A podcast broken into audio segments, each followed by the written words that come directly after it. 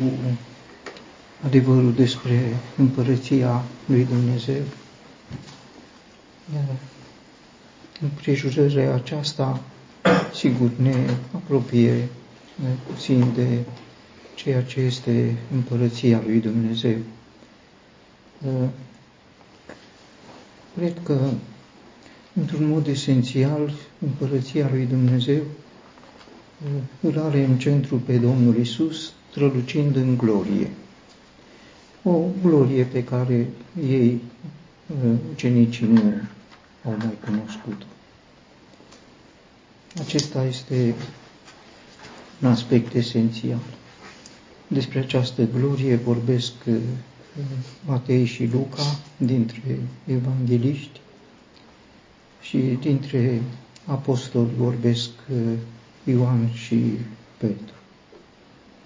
E remarcabil cum gloria Domnului Iisus și-a găsit loc în scrierile și a evangheliilor și a apostolilor.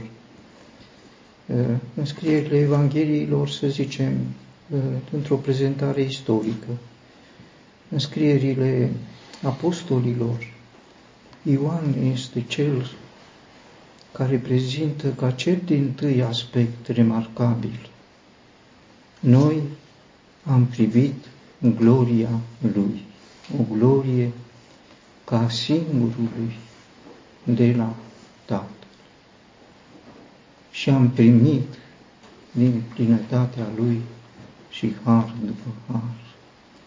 Petru scrie despre gloria pe care am văzut-o. De-abia în a doua epistolă, în prima epistolă, nu, în a doua epistolă.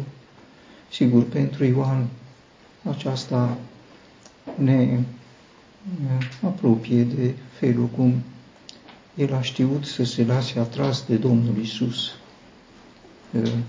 cel iubit de Domnul Iisus, cel cu capul plecat pe pieptul Domnului Iisus, este și cel care începe Evanghelia cu privirea spre gloria singurului născut de la Tatăl.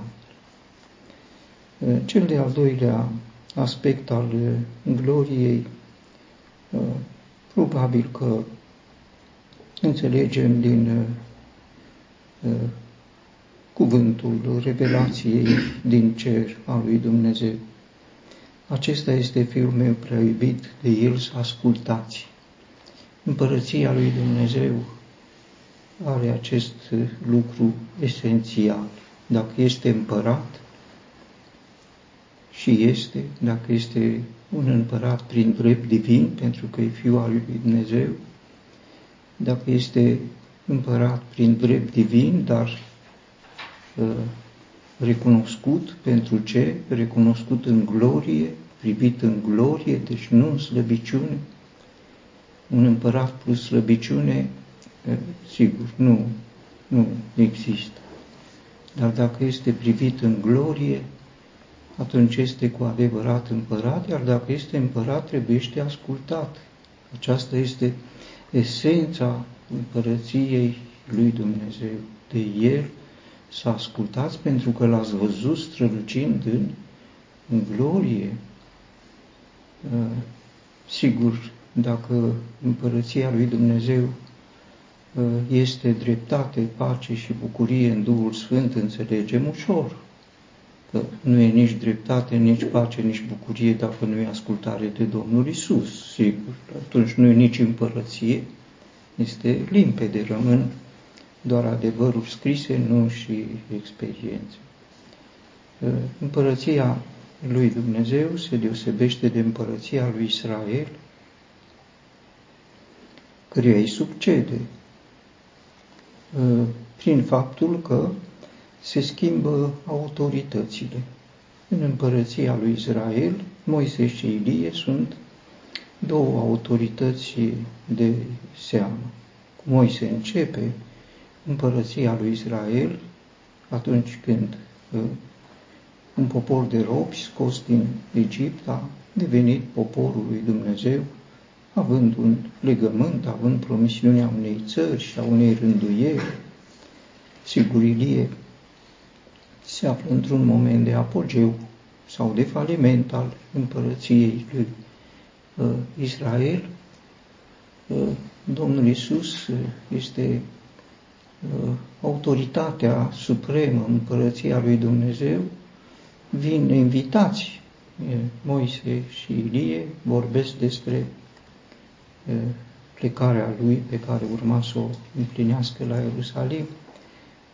Plecarea lui de la Ierusalim este exodul sau ieșirea din Ierusalim.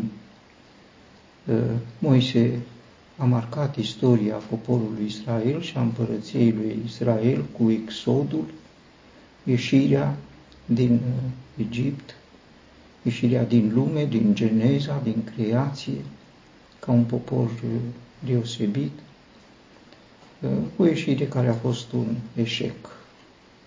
Un eșec total, au ieșit 600.000, au intrat 2, un randament nul aproape. Domnul Iisus are rostul să scoată din aceeași lume un alt popor, pe alt principiu, cu altă autoritate, cu altă glorie, nu o glorie ca a lui Moise, și el a avut gloria lui. Domnul Iisus are o altă glorie. Cu această glorie și împuternicire și autoritate va scoate un alt popor și îl va duce în cer, înaintea lui Dumnezeu, așa cum ar fi trebuit să fie rostul primei împărății, dar n-a fost, a ieșuat.